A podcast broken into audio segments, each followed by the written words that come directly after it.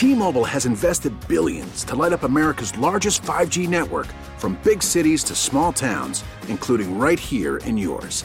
And great coverage is just the beginning. Right now, families and small businesses can save up to 20% versus AT&T and Verizon when they switch. Visit your local T-Mobile store today.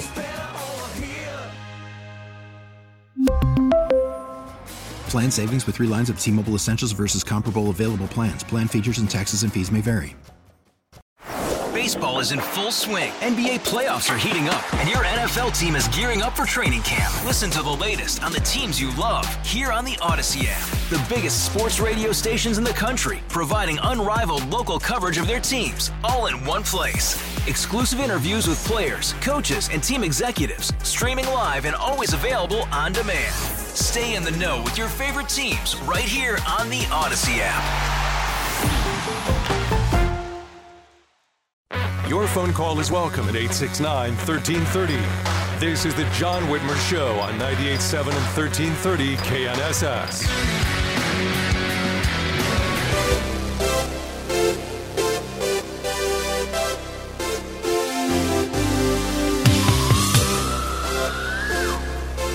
Welcome back to the John Whitmer Show on 98.7 and 1330 KNSS, sponsored by Wink Hartman and the Hartman Group of Companies.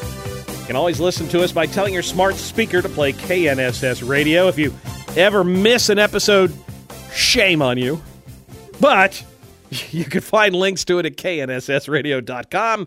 You'll find links to podcasts of all our previous episodes there. You can also find them on the John Whitmer Show Facebook page. And make sure you follow me on Twitter at John R. Whitmer to get all the latest updates on the show. So, the Kansas Truth Caucus, we've talked to them before. It's a great organization. I'm fairly familiar with it. They announced last month the appointment of George Bachman as its new executive director. For those who aren't familiar with it, the Truth Caucus is a coalition of legislators in the Kansas House and Senate who seek to champion and communicate the core conservative principles, you may recognize a few of these of limited government, individual liberty, free enterprise, and traditional values. Gee, where have I heard that before? Joining us now is their new executive director, George Bachman. George, thank you for joining us this evening. Thank you, John. I appreciate it. So the Truth Caucus, uh, uh, close to my heart, as you know. These are these are these are my guys and gal. This is my this is my crew for sure. These are my homies. Uh, you've been there about a month. Are you having fun? I mean, is it is it you kind of getting your? I know new legislators. It takes a good month just to find the bathrooms in the Capitol. But are Yeah. you are you kind of Yeah. getting your getting your feet wet a little bit? For sure, yeah. It's been about six weeks, and it's a great group of members. Uh, we have people that are super proactive, going about uh, bringing about legislation and policy that make a difference to, especially people in your audience. Yeah, you know, it, it's this was really started. I remember when Ty and myself and uh, Chuck Weber at the time, you know, we we started getting together and we we wanted something like this. We wanted a group, and we actually took it in part from the the the guys up the Senate and the and the House, and that's that was our inspiration. Was to kind of the other legislatures do it. I think in Oklahoma they have the Red Tie Caucus, they call it. Uh, but we wanted to look at the Freedom Caucus in Congress. And we took some of that inspiration, some of their bylaws and some of their what they do, so that we could then be able to advocate for legislation. In particular, we wanted to be able to have the power to negotiate when we have a good bill. We could say, look, we've got a block of, at the time, there were 20 of us. I'm sure it's larger now, but at the time there were 20 of us, and we could say, look, we could bring you 20 votes for this conservative position, or we can lose you 20 votes for this conservative position. How many members do you have now? Right now, we have a little over 60. See, look at that. Yeah, there's quite a few. I need to get back in the legislature. Boy, I was lonely. Now I'd, I'd fit in. And there's not you on there's so many issues and we have such a broad base. I mean, you have Western Kansas, you have South Central, Northeastern. You know, we have a lot of members. And so what's really great about the caucus is that even though we have some different approaches on different issues like lowering taxes, we all agree, hey, look, income tax, property tax got to come down. Uh, tell me, I know one of the things that you guys always do is act sort of as an information repository, both for citizens but for legislators.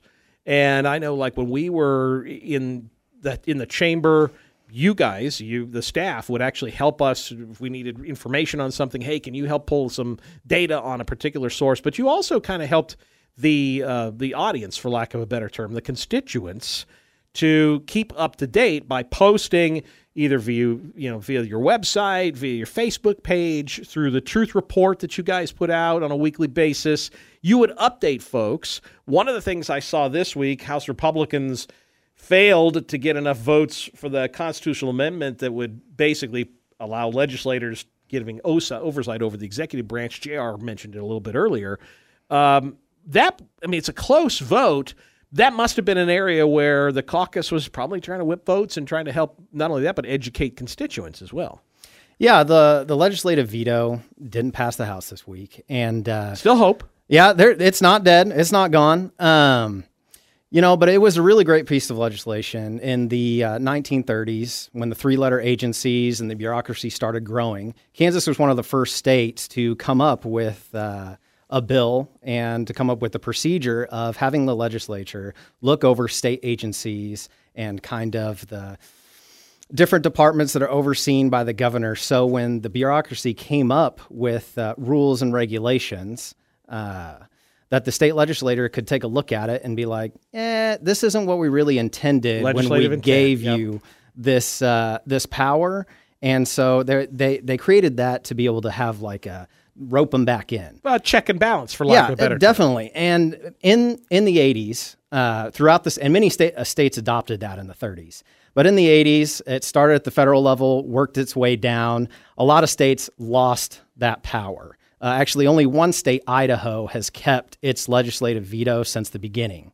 And so, you know, it was it's really intended, and it's really a good thing, and uh, it's intended to keep the fourth branch of government that's there and unelected forever and unaccountable. and unaccountable. Yeah. you know, to just do what they want, and then oh hey, we retired now. Now pay our retirements. Well, and some of these bureaucrats, that's really where the problem is. I mean, I could give you a, a great example. One of the last bills that I was instrumental in passing was Kansas's amusement park uh, legislation. We didn't really have much in the way of laws regulating amusement parks in Kansas.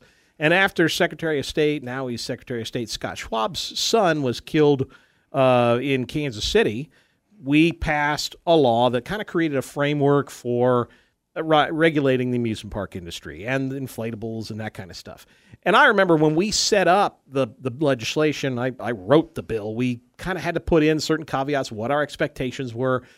But I remember a year later looking at how the Department of Labor had implemented that through the rules and regulations. And there were so many things in there that I said, no, no, no, no, we didn't tell you you could do that. No, that was not in our bill. That's not what we intended. There's, oh, wait, how, what are these fees? How come you're charging for that? How come you're doing this? And none of that was intended. They actually had to go back then and pass another bill to clean up and basically tell the uh, the Department of Labor, no, this is not what we wanted. You can't do that. This is exactly what you're talking about here. The bill doesn't do that. It just allows Kansans to vote if they think it's important. Then they can put it on the Constitution to give the legislature that power. That's the other thing. I did, I've never understood why people, why the Democrats are so opposed to letting people vote. Yeah, well, you know, it's a shame it didn't pass. It's not dead, like we talked about. Um, but the importance, the important issue is just getting the legislature to be able to have the authority to rein in those agencies. Speaking of things that uh, could be, you know, not reined in, Laura Kelly's been pushing for Medicaid expansion. I mean, she did it as a senator. Now she's doing it as a governor. This could be an area where she could instruct KDHE to expand Medicaid, even though the legislature has made it pretty clear they don't ex- support that. Again, this is something the caucus has been working for years to oppose. Yeah, for sure. Uh, I think the best way to summarize this, which most of the audience knows, um, is something that the House Majority Leader says. You know, he says, "All right, we're going to get these federal dollars to expand Medicaid." It's kind of like giving someone a baby elephant. You're going to give them a baby elephant, and it's going to be like, "We're going to give you two years of food for this baby elephant, and then it's yours." Yeah, but while it grows, yeah, while it grows.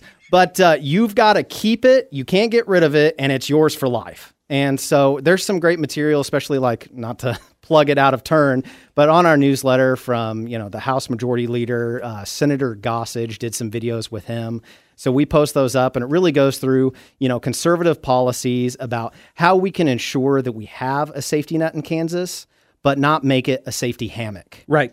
So, oh, that's a good analogy. I like that analogy. Yes, sir. So it is, you know, uh, if I can, um, we send out a weekly newslet- newsletter. And so, you know, it's really informative and it gives you like a conservative summary on the topics, but you can also, we also cite everything. So you can take a look at those videos um, from Dan, from Senator Gossage, and really just go through them. You can form your own opinion, uh, but it gives you the tools and a conservative perspective. Well, like we said, if folks are interested, um, you've got the newsletter, the Truth Report. There's even some of the Kansas Truth Minutes on there. Another thing I like is you guys put some voting records on there too. If you want to know mm-hmm. how certain people vote, uh, not every bill, but on certain key legislation like Medicaid expansion, I think there are some people who you know are would like to hide the fact that they may have voted for Medicaid expansion. I know one who's running for a higher office right now who probably doesn't like people remembering that he voted for Medicaid expansion more than once.